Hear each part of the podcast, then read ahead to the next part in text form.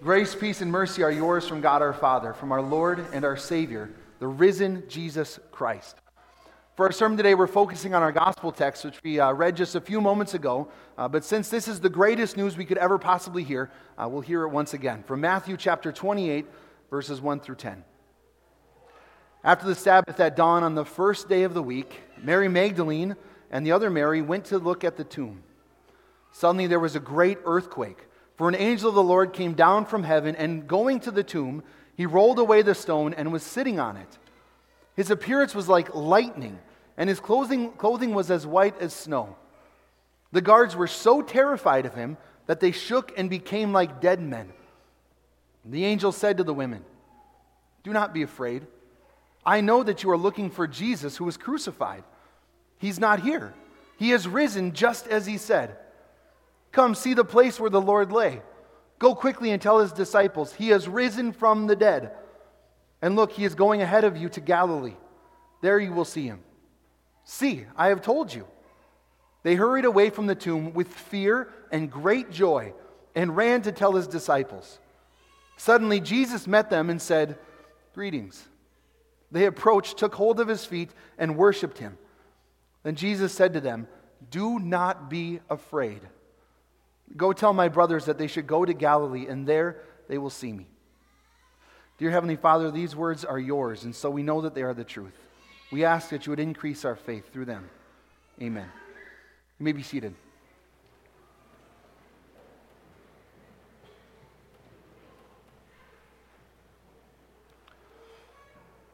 Oftentimes, when we read accounts like this in Scripture, we have a, a tendency to read them like a, a textbook, like a newspaper article, uh, devoid of emotion, completely ignoring the human aspect of, of what the people in the text are experiencing at the time. And not relying on your, emotion, your emotions when it, it comes to faith and how you feel, that's good advice. That's, that's, that's sound teaching, right? Because God's word, his promises are true no matter how we feel at any given time. But this morning, I want you to think about the, the, the, roller coaster of emotions that the women in our text, these two Marys, are taken on, that they had already been on even before they come to the tomb. Remember, a lot has happened in the last week. Uh, just seven days ago, we celebrated Palm Sunday, another, another service of, of victory, of, of excitement. We had what seemed like 300 kids marching through our, our, our sanctuary here, waving their palm branches, singing praises to Jesus. That's just a, a small fraction of the celebration that happened in Jerusalem as Jesus rode in. Everyone is, is filled with excitement and anticipation at Jesus' arrival. That includes these women. They're filled with anticipation, with excitement about Jesus, and they carry that, that excitement, that feeling through the week.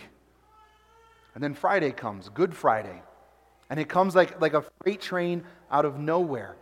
We call it Good Friday because we know what Jesus' death means. We know what Jesus' death won for us. But for these women watching this happen, this had to have been one of the absolute worst days of their life. The same Jesus who rode into shouts of praise and honor and glory, now they watch as he is, is crucified, as he is killed. These same women are, are there, standing by the tomb as Joseph of Arimathea lays the lifeless body of Jesus in the tomb and rolls the stone in front of it. And to understand the, the joy that Easter holds for these women, we have to understand the reality of the, the grief and the, the terror, the fear, the disappointment that gripped them from the time that, that Jesus was put on that cross until the moment that they see his tomb is empty. And that's true for us too to, to understand the, the joy that Easter holds for us, to understand why this is such an exciting day, why there is so much celebration and happiness today, we have to fully understand the, the reality of the brokenness and grief that sin brings. Sin infects every single one of us.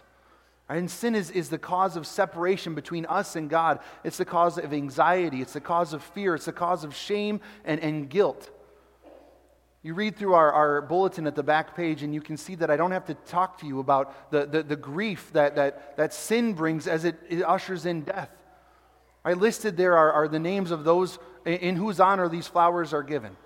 And so I know that, that, that the sting of death, you felt that too.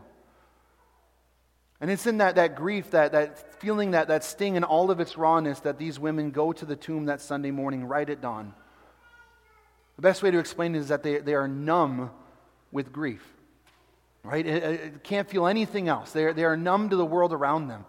And it's in that, that grief, in that sadness, that they forgot the promises of Jesus. Because for these women, for the followers of Jesus, for his disciples, everything had gone horribly wrong. Thursday night, they are, are, with Jesus, celebrating the Passover. He's washing their feet, serving them. They're, they're hanging out, having a good time. Friday night, he's dead and buried. But for Jesus, everything had gone exactly according to plan. Even these women are, are unknowingly fulfilling their roles perfectly. Jesus had warned the disciples, he had warned his followers. The, the, the right before his arrest, he said this He said, You will weep and wail, but the world will rejoice. You will become sorrowful, but your sorrow will turn to joy. Even on that first Easter morning, Jesus' enemies were rejoicing. They were celebrating the fact that they had won. Not only had they gotten rid of this problem, they had killed their enemy, but they had, had encouraged the people to be on their side, to incite the people to call out for, for this popular teacher's crucifixion.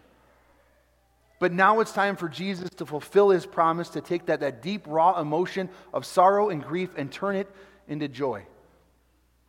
So, first, the women arrive at the tomb, and that, that grief is turned into confusion and fear and panic. Right, an, an, earthquake hits, which is a, a, huge event in itself. But then they see an angel who has, has come down from heaven, who looks like lightning, whose clothes are as white as snow, and he has already rolled away the, the stone from the tomb and is sitting on top of it. And we know this, this, this moment has so much power. Because look at the effect that it had on these guards who are standing there, supposed to be protecting Jesus' body so that no one steals it. They, they pass out from the amazement, from the terror of this situation. Then the angel speaks. And it's a message of, of hope and joy and victory. That angel says, Do not be afraid. I know that you're looking for Jesus who was crucified, for Jesus who died on the cross, who you saw die. He's not here. He has risen just as he said. Come see the place where the Lord lay. Then go quickly and tell his disciples, He has risen from the dead in a moment, their, their, their grief is turned into overwhelming, all encompassing, never ending joy.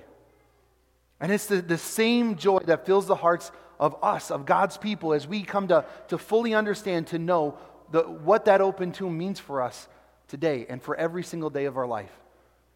And what happens next as, as these women respond to the, the fact that Jesus has risen? This is the same way that, that every Christian responds to the fact that the tomb is empty and Jesus is victorious. First, they, they come and they see. They see for themselves yes, the tomb is empty, Jesus is alive. And they go and they tell. They tell the disciples exactly what has happened. And then they cling to Jesus and they worship him. This is the same response that every Christian has as we learn the truth, as, as the, the eyes of faith, as our eyes of faith are open for us. So come and see. What are the women supposed to see? They're supposed to see the empty tomb. The fact that the same Jesus that they saw buried there just days before is gone and that he has risen from the dead. Have you ever been so excited that you just, you're just shaking with excitement. It's shaking in disbelief. That's what I imagine these women doing as they peek inside the tomb in fear and amazement and great joy and see, yes, it is empty. Jesus is not there. And if this is true, if Jesus' resurrection is real, if it's not a fairy tale or a story, and this is the single most important historical event that the world has ever known and will ever know. If Jesus fulfilled his promise, if he did what he said he was going to do, the impact, the meaning that this holds for us, it can't be overstated. When we come and see, when we look at God's word, when we read these firsthand accounts of people who witnessed it, who saw it, who spoke to Jesus after he rose, who were there for these events as they happened, we too we see that there is no other logical explanation to any of these things other than the fact that Jesus rose from the dead. The disciples could not have stolen Jesus' body. Right? There were armed professional soldiers guarding that tomb while his followers, while the disciples were cowering in fear, behind locked doors. Jesus did not just pass out on the cross and they took him down and put him in the tomb, and then he, he kind of rested for a while and, and got his strength back and then walked out of the tomb. He was nailed to the cross, crucified, and he died. The soldiers came and they saw that he was dead and, and, and pierced his side with a spear to make sure that the job was finished. This is not just fake news. This is not just what people have made up. More than 500 people saw Jesus with their own eyes and testified to the fact that they saw Jesus after he rose from the dead. All the enemies of Jesus had to do to, to put down Christianity forever, to be done with this problem, is to show people the body of Jesus, to put it on display. And then Christianity does not exist. We are not here celebrating here this morning. But they could not do that because Jesus Christ rose from the dead. Jesus lives even today. So come to God's word and see what this means for us. It means that God's Holy One, Jesus, was innocent. It means that sin never touched him. The power of death is sin. Jesus had no sin, so, so death had no hold on our Savior. That open and empty tomb is a, a, trumpet blast, an announcement to the entire world that the sinless death of the Son of God has paid for your sin. That sacrifice paid for all sin, for the sins of the entire world, not just yours, but for every sin that has ever been committed. So you never have to live in, in worry or fear that you have sinned more than, than, than the grace of, of Jesus Christ can cover. Every single mistake you've made, every regret you have, every ounce of guilt that you feel over falling short, Jesus has paid for all of it. Come and see that his sacrifice was enough to win for you forgiveness. Come and see what this means for our future. See that the open, empty tomb means for us heaven. Paul writes about this. He says, But in fact, Christ has been raised from the dead, the first fruits of those who have fallen asleep, the pattern which all Christians will follow after we die. And again, indeed, if we believe Jesus died and rose again, then in the same way, we also believe that God will bring with him those who have fallen asleep through Jesus. Come and see in God's word that because he lives, you also will live. That you who have been made a child of God through faith, who have been united with Christ in his death, will be united with him in a resurrection just like his. With our own eyes, we will see God. Come and see in his word that God explains that because Jesus rose, we don't have to live in fear. That's the message of the angel. That's the message of Jesus to, to these women and to you today. Do not be afraid. You don't have to live with fear. You don't have to live with worry. You don't have to live with regrets that life is not turning out exactly as you wanted it to. You don't have to live with feeling like you are not important or valuable. Jesus' resurrection changes all of this. He has conquered our enemies, He has overcome sin, death, and the devil. He has given you hope and a future. He has given you meaning and purpose in your life. He has proven to each one of you how much He cares for you, how precious and valuable you are to you. Jesus died for you, and not just for you, but for you. Make it personal. Jesus died for me. Jesus rose in victory for me so that I can live every single day of my life knowing, knowing that I am living for heaven. Knowing that I have been freed from the tyranny of sin and death, from the tyranny of living in fear, I am living for Him. This knowledge, living with this, this, this joy over our redemption, it changes us. It marks us as different. It's the power source in our lives to, to, to live for Christ, to live lives of faith. And just like these women, we go and we tell. They ran, our text says, in fear and great joy to tell the disciples what they knew to be true Jesus is alive. Oh, we're saved. Our sins are forgiven. Our, our King is victorious. It's the same exact message that we proclaim today. It's the same exact message that we bring into the world. Jesus is alive. We are saved. Forgiveness is ours. Our King is victorious. It's a message of, of hope and victory, the good news of the love of God overcoming sin and death. As the women are, are running in, in great joy and fear, Jesus appears to them. This is one of the most hilariously understated sections in all of Scripture. Because Jesus, the, the, the, risen Son of God, appears before these ladies as they're running, still probably with doubts in their mind. They've, they've experienced an earthquake, they've seen an angel, they've looked at the, the tomb empty. I'm still sure they're, they're thinking, can this possibly be real? Can Jesus really have risen? And now here he is right in front of them. And he simply says, Greetings. And, and in the original language, in Greek, it is the most common, most ordinary greeting imaginable. It's like Jesus appearing before us here today and saying, Hi. And these women see Jesus with their own eyes and they dive at his feet. They, they grasp him and they, they cling to him and they worship him. And don't miss the important fact that this means that Jesus had feet to be grabbed. Right? They grab his feet, meaning he is not, in, not just an, an image, he's not just a, a ghost or a spirit. Jesus is there physically. And they cling to him and they worship him. Now, if this is the pattern that believers follow, the same pattern that we, that we come to God's word and we see, that we, we go and we tell, we share the good news, and then we cling to Christ and worship, how can we do this part? We can't cling to Him physically, right? Not, not yet, at least. But we do cling to our Savior, exactly where He tells us He is. We cling to Him in His Word and in His sacraments. Right? In His Word, He meets us to give us the same strength, to give us the same faith, to give us the same assurance, the same joy that He gave to the women that Easter morning.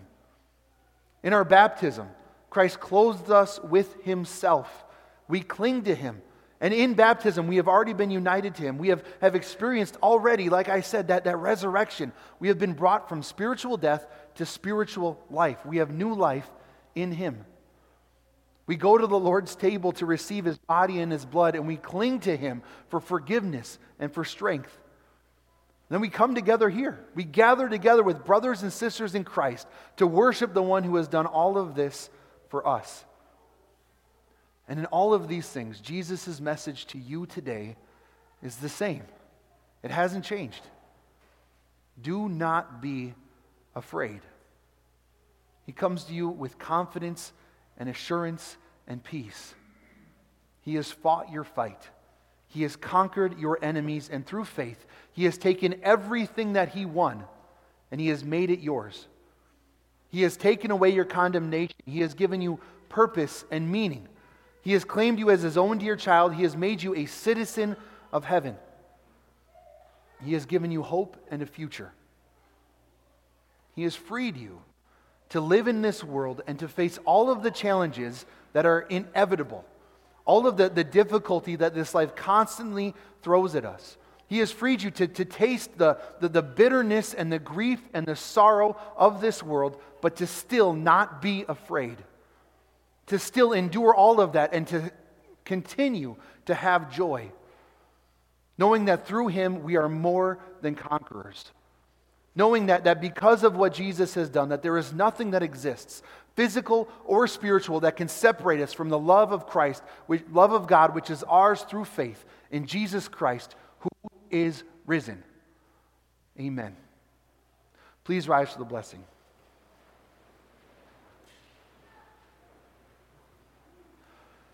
The peace which surpasses all understanding will guard and keep your hearts and minds through faith in Christ Jesus our Lord. Amen.